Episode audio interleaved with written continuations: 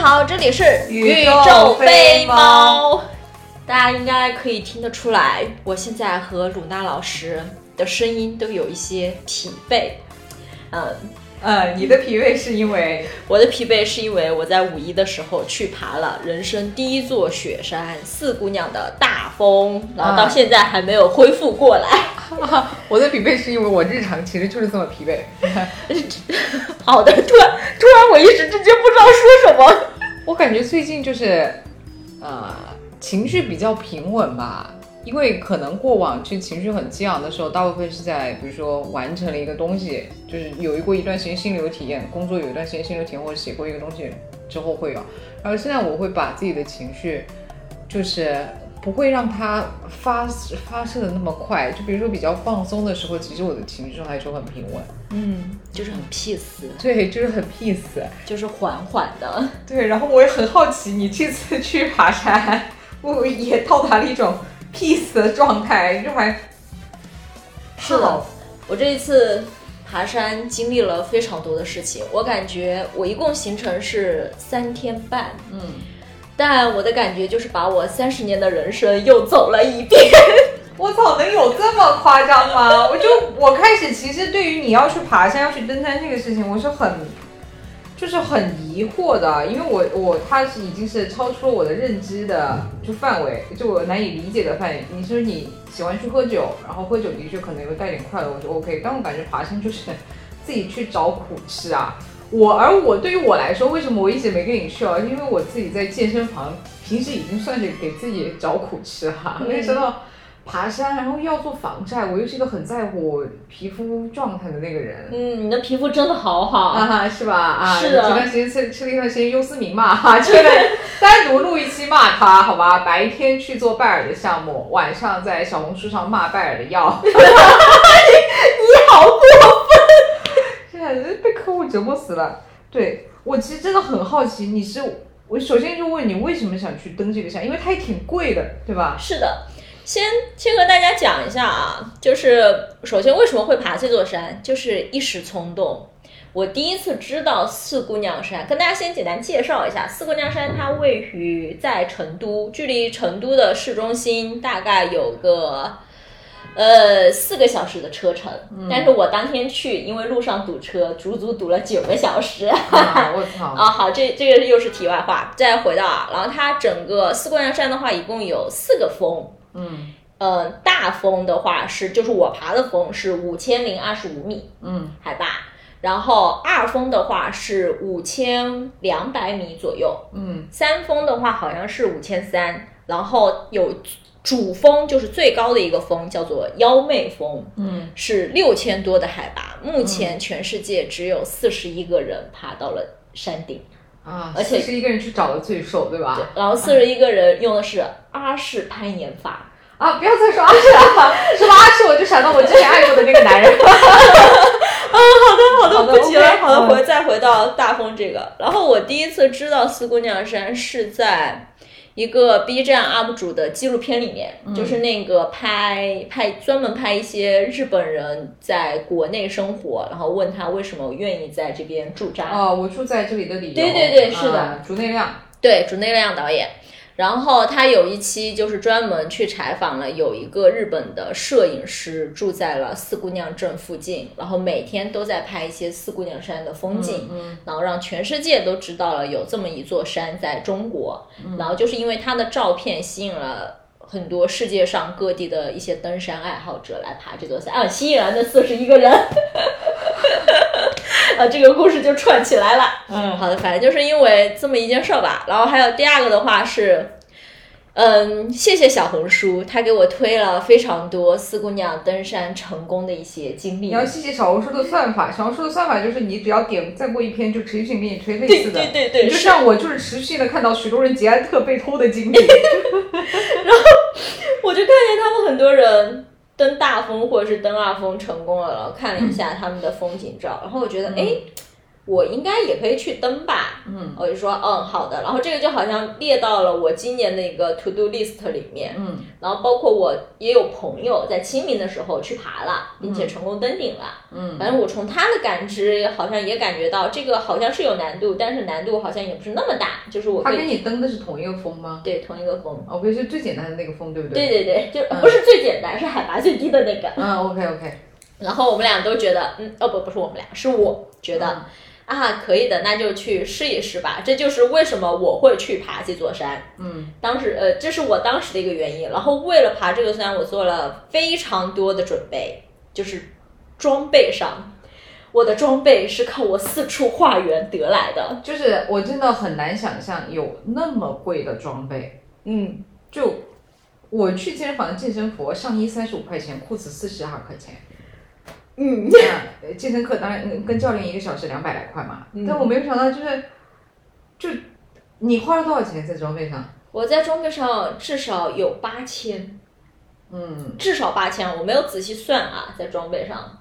然后它贵的原因，几个大头跟大家说一下。我花的比较多的钱，一个是在于我的鞋子，因为我很看重鞋子。鞋子如果它必须要非常的防滑，而且它要防水，因为我要走雪山。嗯所以这两个因素加在一起，我能选的品牌和价位，它其实就已经固定好了。嗯，就是那几个牌子，始祖鸟、凯凯乐凯乐石石、对，迪卡侬是没有 没有这个配置的，对不对？但是迪卡侬其实也可以，我看你也有穿迪卡侬上去的。嗯但是因为我我会觉得我需要一双非常防滑。我有一次在走那个雨天的时候，爬雨天的，就是那个路面很湿，然后山上、下山的时候，然后因为我穿了一双不防滑的鞋子，嗯就很危险。嗯所以我因为有了那一次经历之后，所以我就自己告诉自己，我爬这个山我一定要去买一个很好的鞋子。所以鞋子是最贵的。对，鞋子我大概就花了快快要三千，两千五百加。嗯具体的价格我已经忘记了。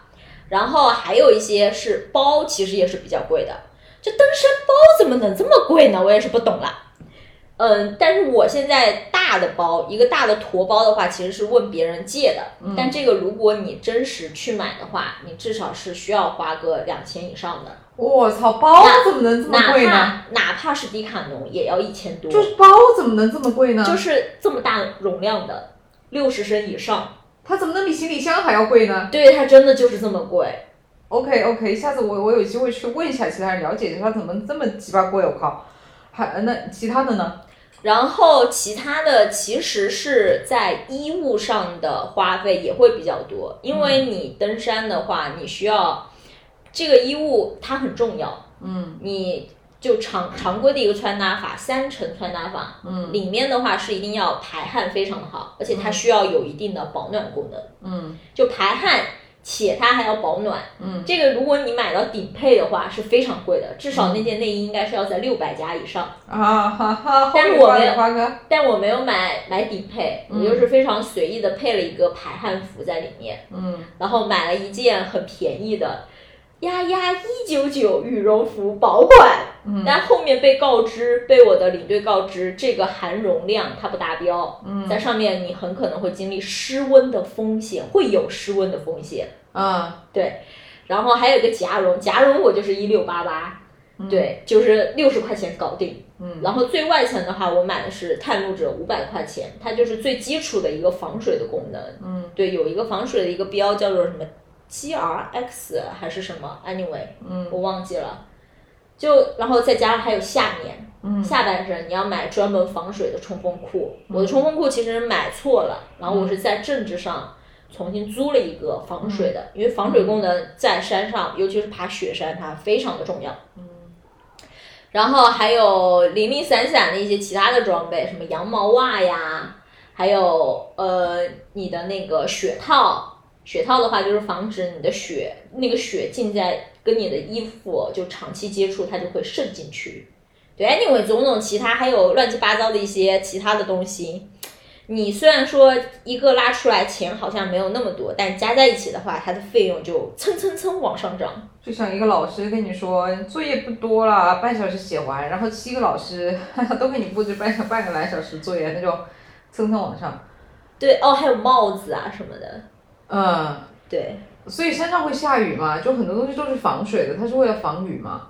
山上是会下雨，它主要是为了防水，因为因为你在山上最害怕的事情是失温，嗯。失温的话就很难救，嗯。而且山上你海拔到那个那个阶段之后，那个气温其实非常低，它一般不会是下雨，它会下雪，哦，就你会经历下面是在下雨，然后你往上走它是在下雨下雪，所以其实这么多的东西都是为了保命，对。所以这个钱花的也值得啊。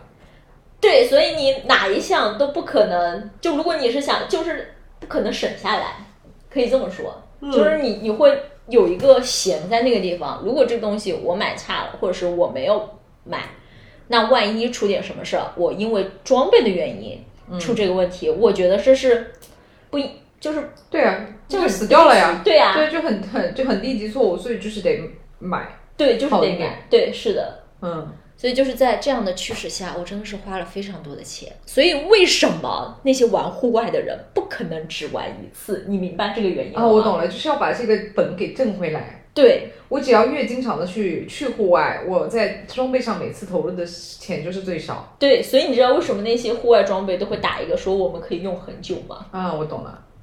就像我的领队告诉我的一句话：钱钱没有走，钱钱只是换了一种方式陪伴你。啊，这领队真的神。那你去了几天呀、哦，现在来跟大家介绍一下我的行程啊。嗯我从这这就是可能会比较长，比较游记。我第一天到了成都，然后我就只单说去四姑娘山的行程啊，我在成都玩的行程就算了吧。啊？算了，第一天我是到成都，然后我们就是集合坐大巴去到四姑娘镇，然后堵了九个小时。对，在路上堵了九个小时啊，气真的是他妈的。然后那个山路，那个司真给那个司机点赞，那个山路非常难开，它很窄，嗯，而且旁边就是悬崖峭壁，就就我深刻的想到那首诗：“蜀道难，难于上青天。”我感觉在这个山路上，我就会吐得一塌糊涂。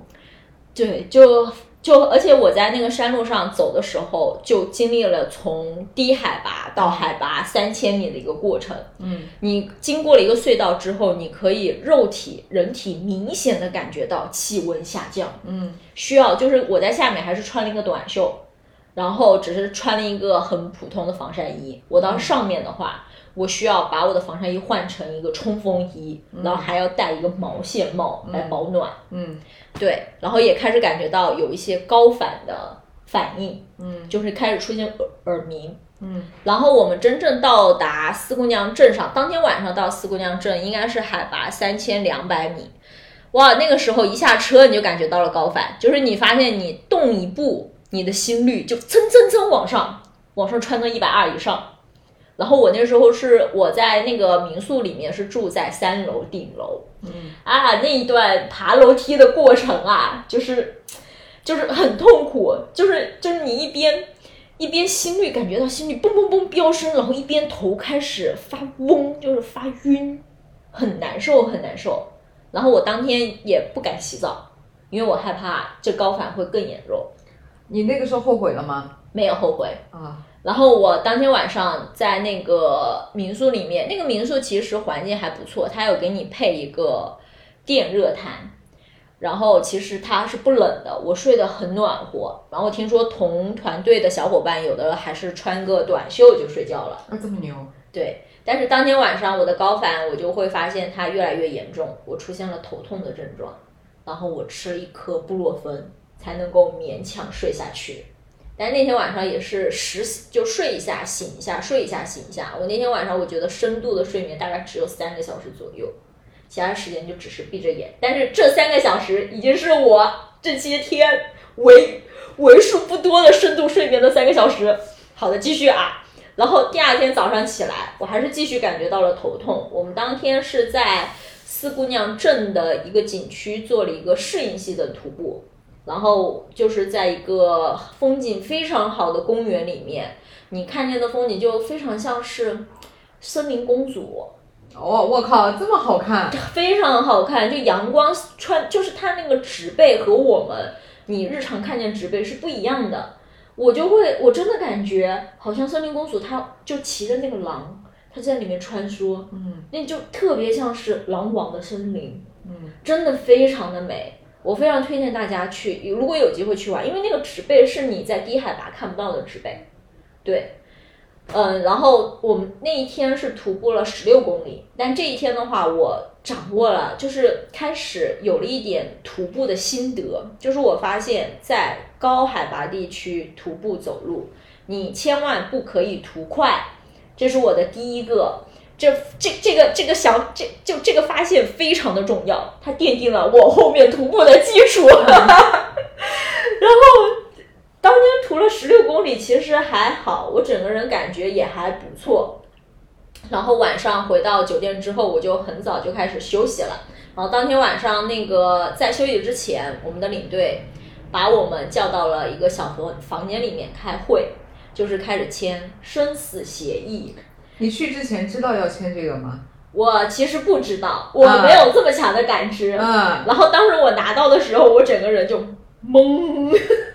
对对，anyway，然后后面我们的领队就开始呃，再介绍了一下后面的一些行程，大概每天要走多少公里，然后每天的时间点大概是怎样的，然后一些 DDL 是怎样的，然后呃，反正就签了嘛，嗯。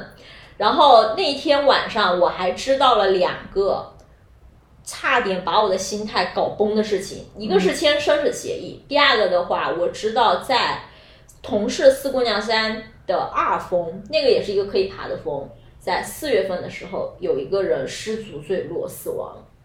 坠落？对，就是从山上掉下去了。天哪！对，但是后面我了解到他的原因是因为他没有跟着自己的向导的鞋印走，嗯，就可能就踩空了。因为山上其实很危险的地方，一定要跟着向导的脚印走。为什么呢？是因为它整个山是被雪给覆盖了的，嗯，然后所以你不知道哪一边是真正的路，嗯，可能那个雪你踩下去，它其实是空的，嗯嗯嗯，就对，就是悬崖，所以一定要跟着向导，这很重要。嗯，好，这个是题外话。然后我还知道了第三个事情，就是在我要冲顶的那一天的天气非常不好，嗯，它会打雷，而且会下暴雪。就这两件事情，如果是当天我们的领队评估，如果当天真的出现了打雷加暴雪的天气，那这个行程是要终止掉的，是不可以上去的，因为它很危险。对，然后。我就怀着这样的心事，辗转反侧一个晚上，把我三十年的人生都回顾了一遍，睡不着。然后我就在想，我他妈的为什么要来爬这个山呢？啊，这到底是图什么呢？然后就开始翻一些大家给我的一些鼓励。我那天晚上应该有找你聊吧？有的吧？我忘记了，反正我那天晚上找了好多人聊天。然后大家就给我发了一些鼓励，我记得你你跟我说的是不要硬扛，你要对 对对，他说不要紧的，然后说嗯好的，然后还有一些其他人给的鼓励，他说你可以的，相信自己没问题的，你一定是第一梯队下来的登顶的人，我说好的，然后还有另外一个人，他给我的回复是这是你一直想的事情，嗯，哦，我就不知道为什么就突然有一股暖意，就是一种莫名的，你知道，就是一种嗯。一股温泉在我的心中流淌，有感觉了哈。然后，然后，啊，然后我就想一下，所有我爱的人在脑子里面过了一遍之后，我就开始很认真的看其他人登顶成功的视频，因为有些人就拍了一些视频出来嘛。嗯，然后谢谢短视频的标题，有一个短视频叫做《四姑娘大风》。什么就是非常基础的一一个，就是说，反正他的大概意思就是是人就能上的一个山峰。嗯，虽然他这么写不在，就是不太那个啊，但是他那个那个视频还蛮详细的介绍了，就是我后面整个到大本营，然后到冲顶每一段的路况大概是怎样的，过程是怎样的。然后我看了这个之后，我心里面就很有很有底，就是我大概知道我要走的路是怎样的。我觉得嗯，我没有问题。就突然有一个想法，就是我不知道，我不知道这个想法它到底从什么地方来。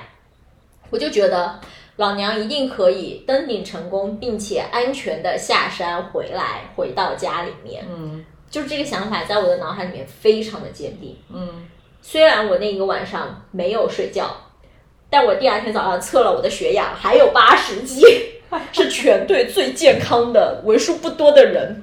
然后领队也看我的状态很好，我们就开始去去开始徒步，然后那一天的行程徒步到大本营的话是需有一个大概一千来米的海拔的上升，然后我需要徒步十七公里，嗯，然后其实嗯这个地方跟大家介绍一下，说一下我整个徒步的一些心得，就是一定不要图快，也不要去跟别人去比你的节奏，你一定要找到自己适合自己呼吸的一个步频，配合自己的呼吸的节奏去踏出非常结实的踏出你的每一步，嗯，哪怕就是你你还可以做一些辅助，就在心里面默数一二三四五六七八九十。就一定要找到非常适合自己的步频，不要被别人打扰，你不要被向导那个当地的向导的步频打扰到，就是你不要想去追赶他们，你一定要按照自己的步频来走，哪怕你是走的最后一个。我那一天其实上午前半程我就是最后一个，然后我的领队看见我的时候，他其实有嘲讽我，他说啊，按照你这么走，你可能都要走到晚上六点钟。然后说六点就是六点，我就是这个步频，我调不了。嗯但是整个步过程不要休息，就尽量不要让自己长时间休息，因为你一旦停下来，你就会一直想要停下去。但是如果你找到你的步频，哪怕是你慢慢走，你不要休息，你一定是可以走过去的。对，然后嗯，我就是按照自己这样的一个节奏走，有一些人甚至把我当做了一个参照物，就是他一开始可能嘲笑你，在对嘲笑我，然后他开始在路边休息，然后我还是继续在走，然后他后面追上来，然后追上来之后他还是需要休息，然后我还是继续在走，然后他就这样子就一直追赶我，然后一直追到了大北营，但是在这一天我他妈来了大姨妈，嗯，而且我还没有带卫生巾，哦，就就很惨。然后我当时晚上就是我，因为在高原上，你其实不能够想太多的事情，你想太多的事情，你就越容易缺氧。嗯，我就只用了一分钟不到的时间，就在想我有什么方案，我现在要干什么。第一，我要尽快找到我的女领队，我要告诉她，她能不能帮我去借到卫生巾。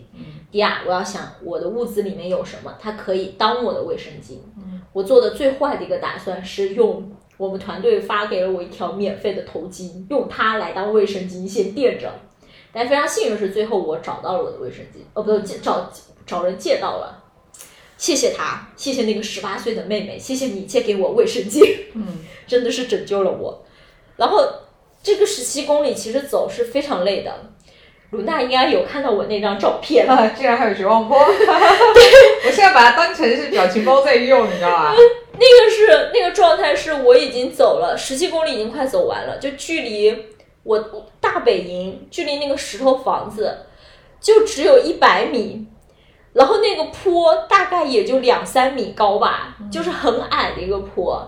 但是我看的时候，我内心真的是非常的崩溃，我就在想，他妈的，为什么还有一个坡？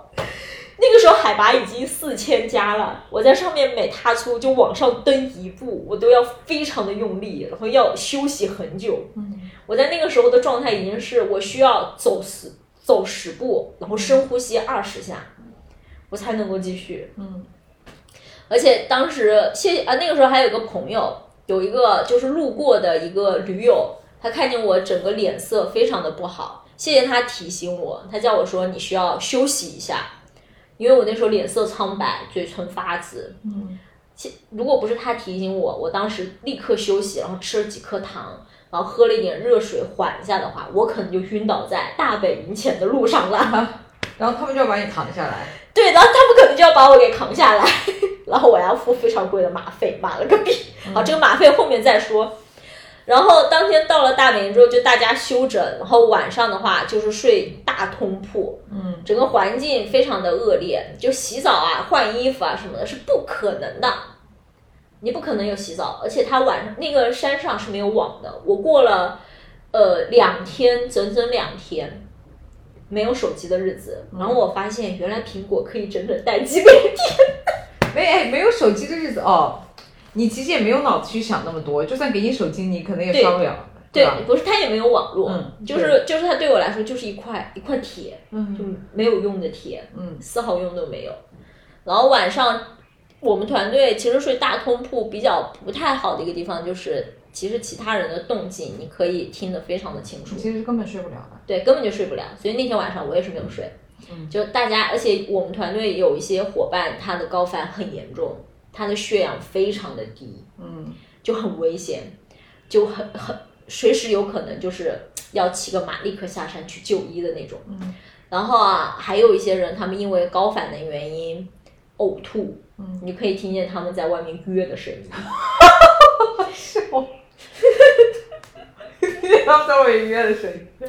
是的，然后晚上的时候，不是之前预告说会有暴雪加上闪电吗？嗯确实出现了，但是是在我要登顶之前，而且那个雪它下的没有说是暴雪，大概是一个中雪的程度，就是我想去爬是不会影响到我后面去冲顶的。但是我们团队有的人睡的是帐篷，那个帐篷被雪给压扁了，哎天哪！呃，就特别惨。然后两点半起床，大家就测了一轮血氧，我的血氧依旧保持在八十以上。嗯全队只有两个人，呃，然后就吃，然后那一天早上起来，其实我的高反更严重了，嗯它出现了一个之前没有的症状，就是反胃，嗯然后我又吃不进东西，但是我要冲顶，所以我必须要补充能量，是那种求生的本能，遏制住我，告诉我我一定要把这口饭生存，你对要把它给吃掉对，。我要把这口饭给咽下去。嗯啊，然后当晚就吃了一小碗的稀饭，然后两口就两口饼，我们就开始冲顶。但是我还是按照我的节奏在走，就是我走的很慢，但是我就保持一直在走，就被后面的人谩骂。嗯。我那时候承担了非常大的心理阴压力，但是比较好的是我扛住了，嗯。我也没有把他们的话特别就当成一回事儿，就真的是左耳进右耳出，我还是在专注在我每个步频上，嗯。就我还专注在自己的脚脚下踩的这块，我应该踩在哪里比较好，我前面那个人的脚印是怎样的，就这样子一直往上冲，然后冲到垭口的时候，爬到上面，其实距离那个顶大概还有一百米左右。我有一个视野非常宽广的平台，嗯，啊，就在那个平台上，我看见了我此生非常难忘的日出，日照金山加上云海。就是因为前一天晚上它下雪，或者说它的天气预报那几天天气不好会有雪，所以我才能够看见云海。所以你看，这都是相辅相得的，有得就有失，嗯，就对，它就是个套餐。哈哈哈就是个套餐，笑了。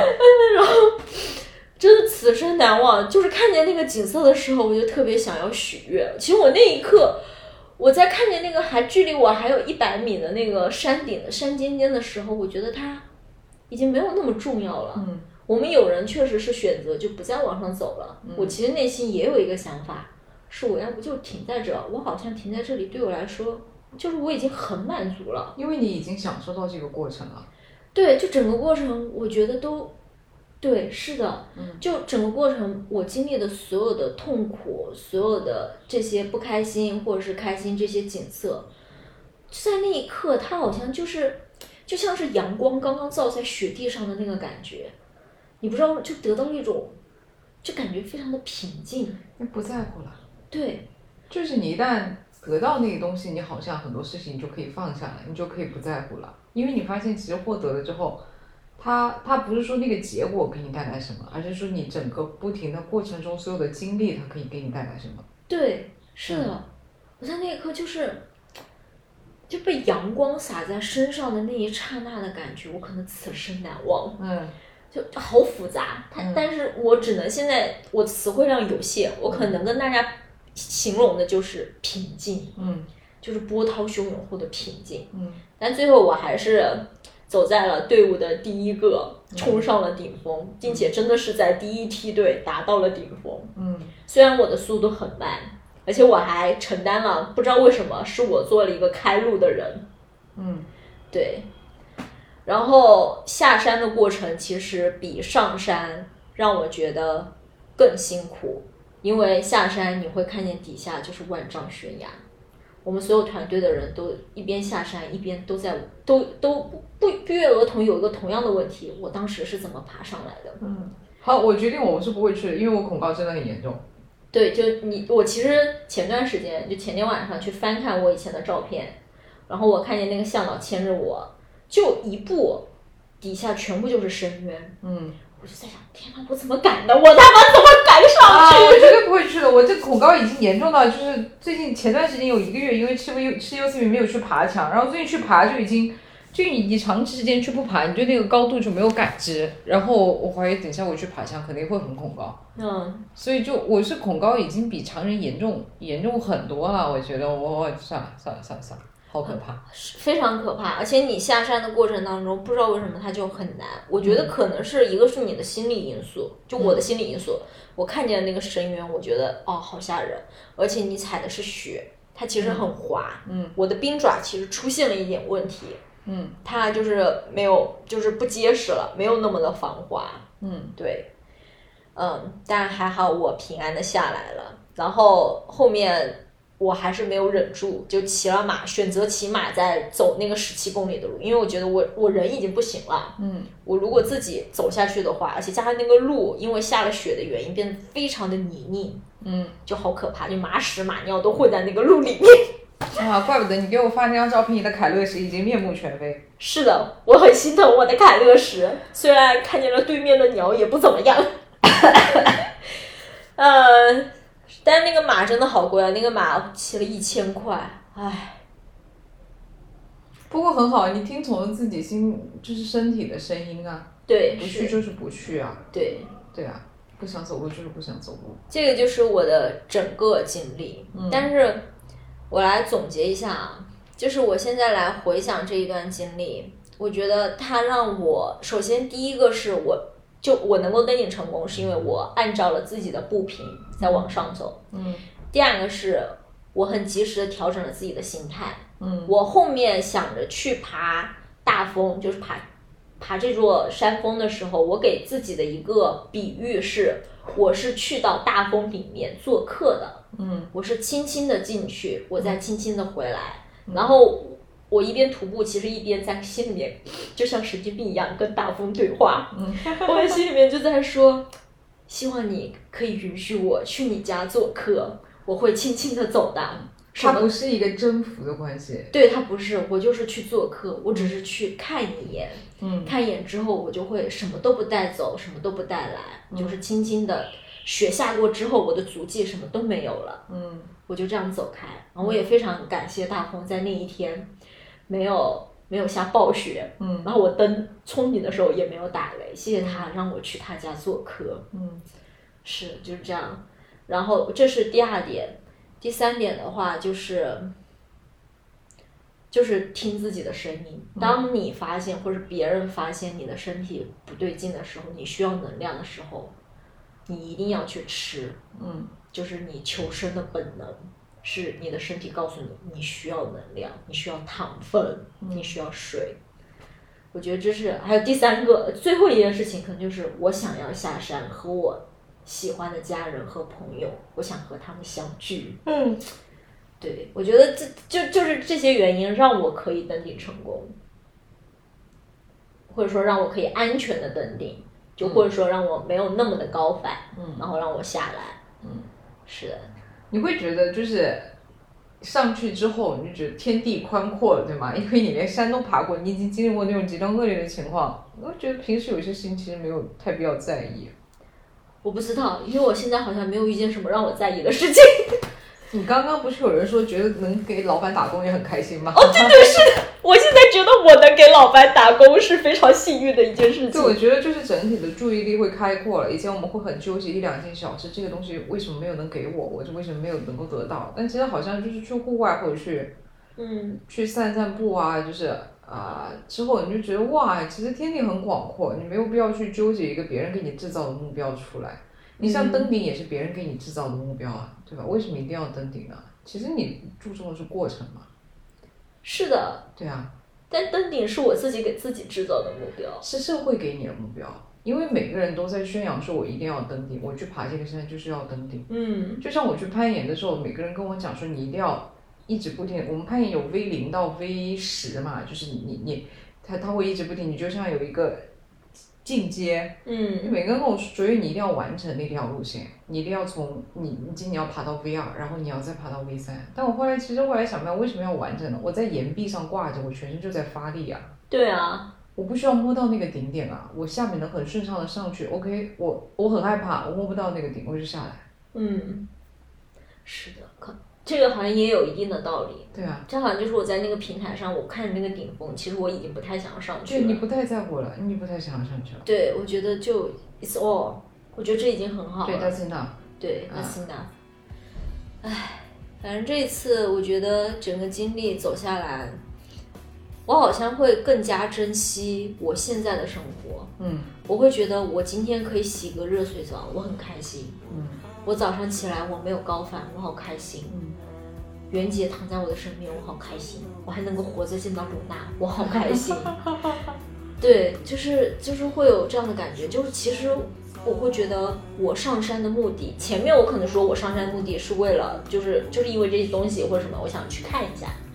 但现在我会觉得，如果我再去爬下一座山，嗯我上山的目的是为了下山，嗯我是为了去下山之后去更加珍惜我现在拥有的所有的东西。嗯。好，我觉得今天录的蛮好的，那就先这样结束吧。嗯，好的，好的，谢谢大家，大家拜拜。拜拜。